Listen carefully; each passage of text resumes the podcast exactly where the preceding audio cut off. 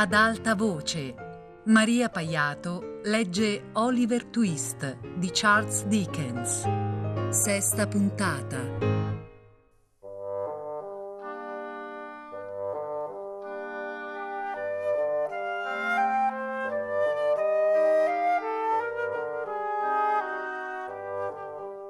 V'è un qualcosa nel viso di questo bimbetto, si disse l'anziano signore, giunto nel posto di polizia e servendosi della copertina del libro per solleticarsi il mento. Un qualcosa che mi commuove e che desta il mio interesse. Può mai essere che sia innocente? Ne aveva tutta l'aria. A proposito, proseguì fra sé, fermandosi bruscamente e alzando gli occhi al cielo. Che Dio mi benedica! Dove ho già veduto un'espressione come la sua? Dopo aver riflettuto per qualche momento, proseguì, sempre con la stessa aria assorta, fino a un'anticamera alla quale si accedeva dal cortile. E là, ritiratosi in un angolo, passò mentalmente in rassegna un vasto anfiteatro di volti sui quali da molti anni era calato un polveroso sipario. No, si disse infine scuotendo la testa. No, la mia deve essere soltanto immaginazione. Lo riscossero un buffetto sulla spalla e la richiesta da parte di un uomo con le chiavi di seguirlo nell'ufficio. Si affrettò allora a chiudere il libro e venne subito introdotto all'imponente presenza del rinomato signor Fang. L'ufficio era stato sistemato in un ex salotto sulla facciata, con le pareti rivestite con pannelli di legno. Il signor Fang sedeva a un lato della sala, in alto dietro il banco del giudice. Di fianco alla porta si trovava una sorta di recinto di legno nel quale era già stato rinchiuso il povero piccolo Oliver, che tremava tutto, impaurito dalla spaventosa imponenza della scena. L'anziano gentiluomo si inchinò rispettosamente, poi, fattosi avanti verso il banco del magistrato, disse, porgendo il proprio biglietto da visita mentre parlava, Ecco le mie generalità e il mio indirizzo, signore. Indietreggiò poi di un passo o due e dopo aver salutato cortesemente da gentiluomo con un cenno del capo, aspettò di essere interrogato. Guardia! disse il signor Fang, gettando via con un gesto sprezzante il biglietto da visita. Chi è costui? Io mi chiamo, signore, disse l'anziano gentiluomo, esprimendosi davvero gentiluomo, mi chiamo Brownlow. Consentitemi di chiedere qual è il nome del magistrato che offende gratuitamente, senza essere stato provocato, una persona rispettabile, avvalendosi della protezione della sua carica. Tenete a freno la lingua, signore, intimò il signor Fang in tono perentorio. Non tacerò, signore, ribatté l'anziano gentiluomo. Tenete a freno la lingua immediatamente o vi faccio scacciare da quest'aula. E ora, disse Fang, qual è l'accusa contro il ragazzo? Eh? Che cosa avete da dire, signore? Mi trovavo davanti a un banchetto di libri, cominciò il signor Brownlow. Volete tacere, signore? Ordinò il signor Fang. Poliziotto! Dov'è il poliziotto? Avanti, fatelo giurare. Dunque, agente, che cosa è questa storia? Non senza essere stato interrotto svariate volte e ripetutamente insultato, alla fine il signor Brownlow riuscì a spiegare come si erano svolti i fatti. Disse che, nella confusione del momento, aveva inseguito il bambino vedendolo correre via ed espresse la speranza che il magistrato, qualora, pur non ritenendo colpevole il bimbetto, lo avesse creduto in combutta con i ladri, potesse essere clemente con lui quanto la giustizia lo consentiva. È già stato percosso e ferito, concluse l'anziano gentiluomo. E io temo, soggiunse molto energicamente, fissando il magistrato, Temo seriamente che stia molto male. Ah, sicuro, lo credo bene, disse il signor Fang con un sogghigno. Avanti, falla finita con i tuoi trucchetti, piccolo vagabondo. Qui non ti serviranno a niente. Come ti chiami? Oliver cercò di rispondere, ma la lingua non volle saperne di ubbidirgli. Era mortalmente pallido e gli sembrava che l'intera stanza girasse in tondo in tondo. Dice di chiamarsi Tom White, vostra signoria, rispose il poliziotto. Ah, non vuole parlare a voce alta, eh? esclamò Fang. Benissimo, benissimo. Dove abita? Dove gli capita, vostra signoria? rispose l'agente, fingendo una volta di più di avere avuto la risposta da Oliver. Sorreggetelo, agente, intervenne l'anziano signore, tendendo istintivamente le braccia, altrimenti cadrà. State lontano da lui, agente! urlò Fang con foga selvaggia. Lasciatelo cadere, se così gli piace! Perciò Oliver si avvalse del cortese permesso e piombò, svenuto, sul pavimento. I presenti si sbirciarono a vicenda, ma nessuno osò intervenire. Lo sapevo che stava simulando, disse Fang, come se lo svenimento fosse stato una prova incontestabile. Lasciatelo steso a terra, si stancherà presto. Intanto è condannato a tre mesi. Ai lavori forzati, naturalmente. Si sgombri l'aula! Fermi! Fermi! Non portatelo via! In nome del cielo, fermatevi un momento! gridò un nuovo venuto, ansimando come se avesse corso. Il signor Fang si indignò per conseguenza non poco, vedendo entrare in modo così irriverente un ospite inatteso. Chi è costui? Che diavolo gli prende? Scacciate quell'individuo! Sgombrate l'aula! gridò il signor Fang. No, parlerò! gridò lo sconosciuto. Non mi lascerò mettere alla porta. Ho veduto tutto. Sono il proprietario del banchetto di libri. Pretendo che mi si faccia deporre sotto giuramento. Non mi lascerò chiudere la bocca. Signor Fang, dovete ascoltarmi, non dovete oppormi un rifiuto, signore. L'uomo era nel suo diritto. Aveva modi decisi e la situazione si stava complicando un po' troppo perché si potesse mettere tutto a tacere.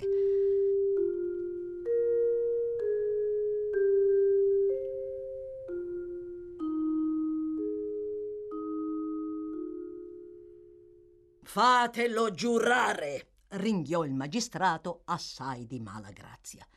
Ebbene, voi che cosa avete da dire? Ho da dire questo, rispose l'uomo. Ho veduto tre ragazzi, altri due, oltre a questo qui detenuto, oziare al lato opposto della strada mentre questo gentiluomo stava leggendo. Il furto è stato commesso da uno degli altri due, l'ho veduto con i miei occhi e ho veduto che questo bambino era assolutamente sbalordito e sorpreso. Il derubato stava leggendo, eh? domandò Fang dopo un nuovo silenzio. Sì, rispose il libraio, quello stesso libro che ha in mano. Ah, quello stesso libro, disse Fang. E lo ha pagato? No, non lo ha pagato, rispose il libraio con un sorriso. Oh, santo cielo! Mi è completamente passato di mente, esclamò nel tono dell'innocenza l'anziano e distratto signore.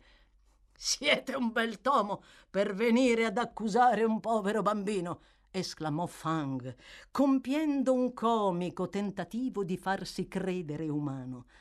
Ritengo, signore, che voi siate entrato in possesso di quel libro in circostanze assai sospette e niente affatto oneste. Potete pertanto ritenervi molto fortunato perché il proprietario del libro in questione non intende sporgere denuncia. Che questo vi serva di lezione, caro il mio uomo, altrimenti la legge vi punirà. Il ragazzo è assolto, sgombrate l'aula.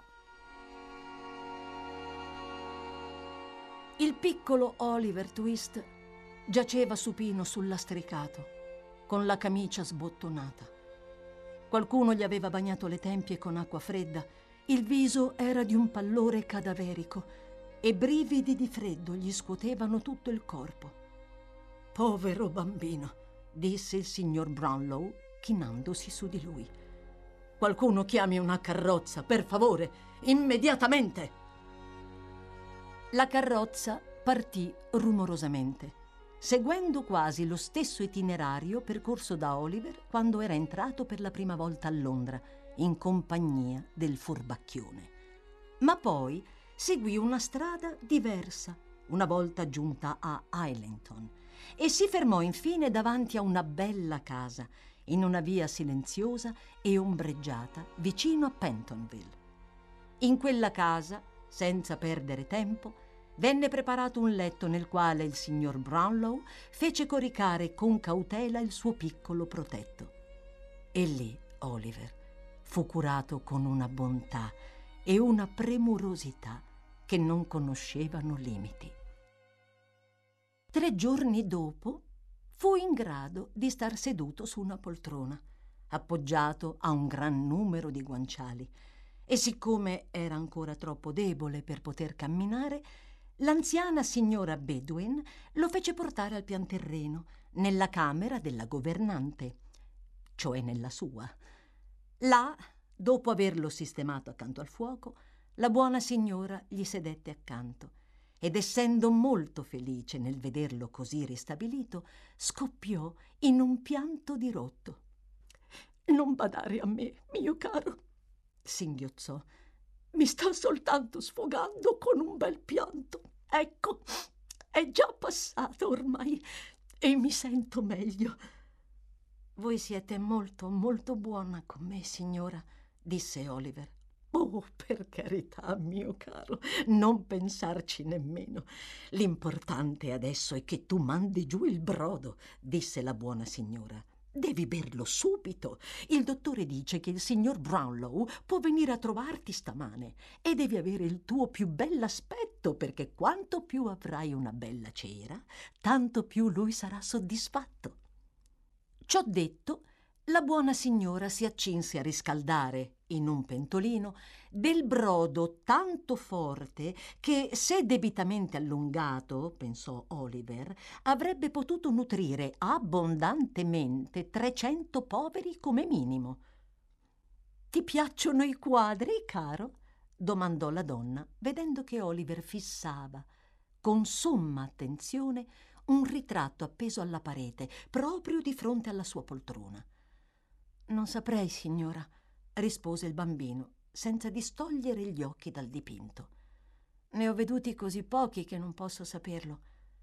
Che viso bellissimo e dolce ha quella signora. Ah, disse la governante, i pittori dipingono sempre le signore più belle di come sono, altrimenti non avrebbero clienti, bambino mio. L'uomo che ha inventato la macchina delle somiglianze si sarebbe dovuto rendere conto che non avrebbe mai avuto successo. È troppo veritiera, davvero troppo, concluse l'anziana signora, ridendo di cuore della propria acuta osservazione. E quella è una somiglianza, signora? domandò Oliver. Sì, rispose la buona signora, alzando gli occhi per un momento dal brodo. Quello è un ritratto. Il ritratto di chi, signora? domandò Oliver. Beh, mio caro, proprio non lo so, disse la governante divertita. È il ritratto di una persona che né tu né io conosciamo. Ma sembra che abbia colpito la tua fantasia, caro. È così bella. Ma certo non ti farà paura? domandò la signora, notando, stupidissima, l'espressione di timore reverenziale con la quale il bambino contemplava il dipinto. Oh, no, no, si affrettò a rispondere Oliver, ma ha gli occhi così addolorati e da dove sto seduto io sembrano fissi su di me. Quella signora, soggiunse il bambino a voce bassa, mi fa battere forte il cuore, come se fosse viva e volesse parlarmi, ma non ci riuscisse. Dio ci salvi! esclamò la governante, trasalendo. Non dire queste cose, piccolo mio. Sei debole e nervoso dopo la malattia. Lascia che volti dall'altra parte la poltrona, così non vedrai il ritratto. Ecco, così, soggiunse poi, facendo seguire alle parole i fatti. ora non lo vedi più.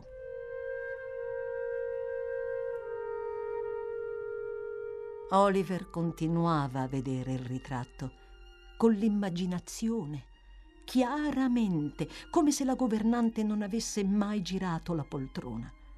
Ma ritenne preferibile non crucciare la buona e cortese signora. Pertanto le sorrise soavemente quando lei lo sbirciò.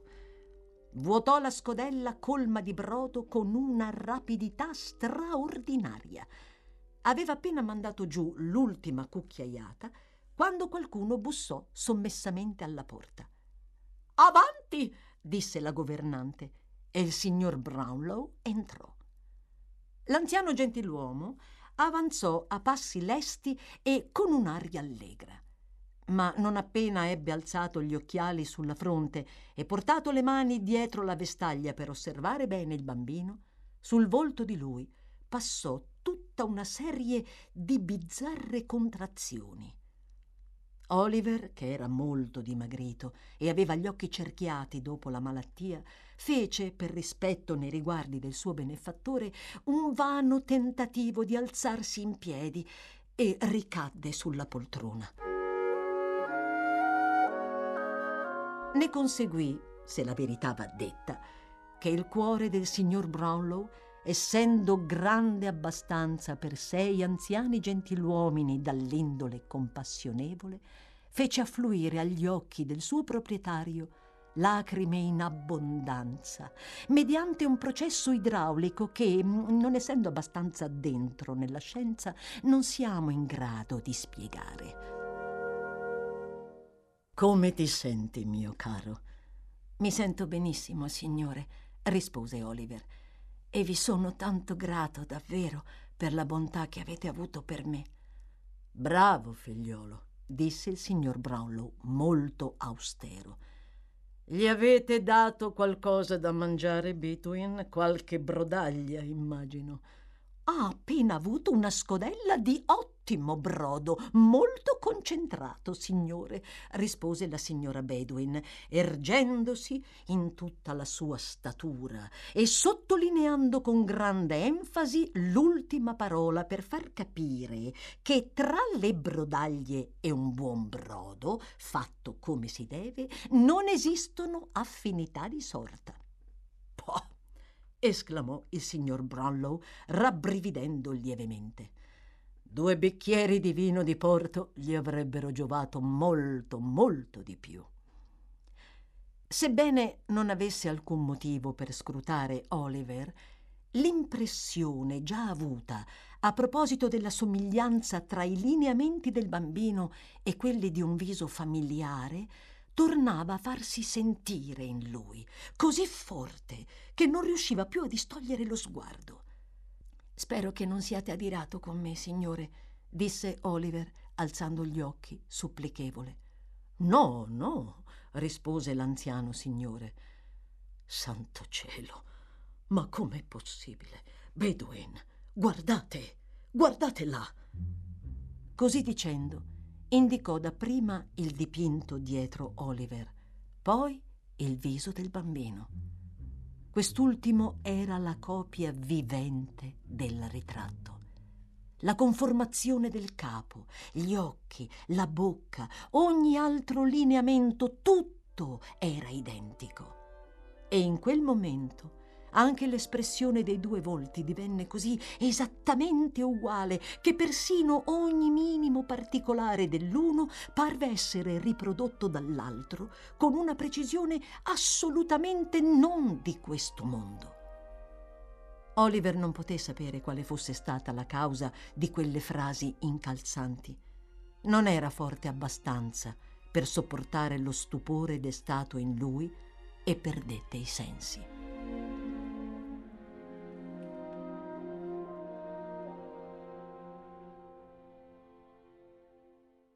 Ehi, cuccioli bastardi, dov'è Oliver? domandò furente l'ebreo, alzandosi con un'espressione minacciosa. Dov'è il ragazzo?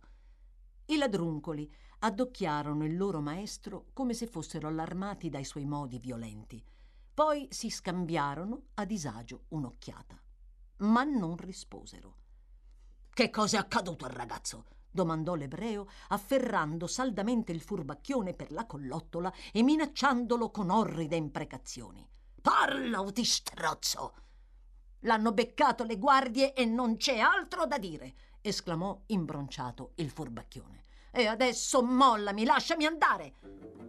Dopodiché, liberatosi con un solo guizzo dell'ampia giacca, che lasciò nelle mani dell'ebreo, il ragazzo afferrò il forchettone e tentò, verso il panciotto dell'allegro vecchio, un allungo che, qualora fosse giunto al segno, avrebbe fatto uscire da lui più allegria di quanta sarebbe stato possibile restituirgli. L'ebreo indietreggiò in questa situazione di emergenza con più agilità di quella che ci si sarebbe potuta aspettare in un uomo dall'aspetto decrepito come il suo e afferrato il boccale si accinse a scagliarlo contro la testa del suo aggressore. Ma poiché Charlie Bates in quel momento richiamò la sua attenzione con un urlo terrificante, lui modificò all'improvviso la mira e lo scagliò invece contro il signorino. Beh, che diavolo succede adesso? ringhiò una voce profonda. Chi è stato a prendermi di mira?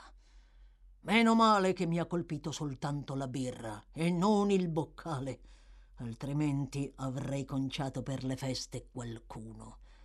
Dovevo immaginare che soltanto un infernale ebreo, ricco a furia di ladrocini, poteva permettersi di scagliare una bevanda che non fosse acqua. Che cosa ti ha preso, Fagin?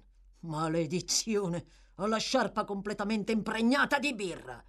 E tu entra, stupida bestia, perché ti sei fermato lì fuori come se ti vergognassi del tuo padrone. Vieni dentro! L'uomo che ringhiò queste parole era un tipo robusto, sui 35 anni. Indossava una giacca di velluto nero calzoni al ginocchio molto sudici, stivaletti allacciati sopra calze di cotone grigie che racchiudevano grosse gambe dai polpacci voluminosi. Quel tipo di gambe che hanno sempre un qualcosa di incompleto se non le adorna un bel paio di ceppi. Sul capo l'uomo portava un cappello marrone e intorno al collo aveva una sudicia sciarpa con le cui logore estremità si asciugò la birra sulla faccia mentre parlava.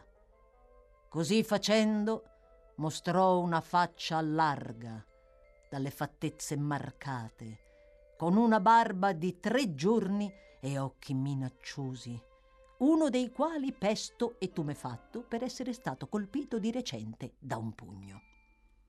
Dopo aver vuotato due o tre bicchierini, il signor Sykes divenne tanto condiscendente da degnare della propria attenzione i due piccoli gentiluomini.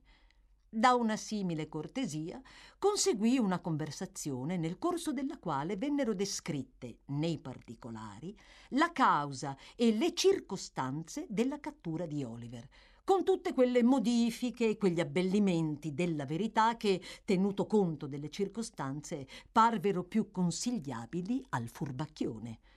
Temo, disse l'ebreo, che il ragazzetto possa rivelare qualcosa e metterci così nei guai. Questo è molto probabile, osservò Sykes con un sorriso maligno. Sei finito, Fagin. E temo inoltre, soggiunse l'ebreo, esprimendosi come se non avesse udito l'interruzione e fissando l'altro negli occhi, che se il gioco dovesse finire per noi, finirebbe anche per molti altri, e che a te andrebbe ben peggio che a me, mio caro. Sykes trasalì e si voltò con furia verso l'ebreo, ma il vecchio, le spalle alzate fino alle orecchie, stava fissando con occhi spenti la parete opposta. Qualcuno deve scoprire che cosa è stato deciso al posto di polizia, disse il signor Sykes in tono sommesso. Appariva ovvio, infatti, che la prudenza imponeva questa linea d'azione. Tuttavia, un ostacolo quasi insormontabile impediva che venisse attuata. Si dava il caso, infatti, che sia il furbacchione sia il signorino Bates, sia Fagin, sia lo stesso William Sykes fossero tutti violentemente e profondamente avversi all'idea di avvicinarsi a un posto di polizia per qualsiasi motivo. Tuttavia, l'improvviso arrivo di due signorine, già conosciute da Oliver in una precedente occasione, fece sì che la conversazione seguisse un corso completamente nuovo. Così, con un grembiule bianco e pulito annodato sopra la gonna e i bigodini di carta nascosti da un cappello di paglia, entrambi i capi di vestiario, essendo stati forniti dalle scorte inesauribili dell'ebreo, la signorina Nancy si accinse a incamminarsi per andare a svolgere l'incarico. Nancy si recò dal buon agente con il panciotto a righe e con i gemiti e i lamenti più strazianti domandò dove si trovasse il suo amato fratellino. Non è stato affidato alla mia sorveglianza, cara, rispose il vecchio. E dov'è allora? strillò Nancy con la disperazione nella voce ma lo ha portato via con sé il gentiluomo. Quale gentiluomo? Oh santo cielo! Quale gentiluomo! esclamò Nancy in preda ad uno stato d'animo spaventoso di dubbi e di incertezze, la ragazza barcollò, straziata, verso l'uscita. Poi passando dai barcollamenti a una rapida corsa, tornò, seguendo l'itinerario più tortuoso che riuscì a escogitare, all'abitazione dell'ebreo. Bill Sykes, non appena ascoltato il resoconto della spedizione fatto dalla ragazza, se ne andò in fretta e furia, senza dedicare nemmeno un secondo alla formalità di augurare il buongiorno alla compagnia. Dobbiamo sapere dove si trova, miei cari. Oliver deve essere trovato, disse l'ebreo in preda a un'estrema agitazione. Charlie, non farti più vedere finché non avrai saputo qualcosa di lui. Nancy, mia cara, devo assolutamente ritrovarlo. Confido in te, bella mia, in te e nel furbacchione, eh? in tutto e per tutto. Aspettate, aspettate, soggiunse poi aprendo un cassetto con le mani tremanti. Eccovi un po' di denaro, miei cari. Chiuderò questa casa stasera stessa. Voi saprete dove trovarmi. Non indugiate qui nemmeno per un minuto, nemmeno per un secondo, miei cari.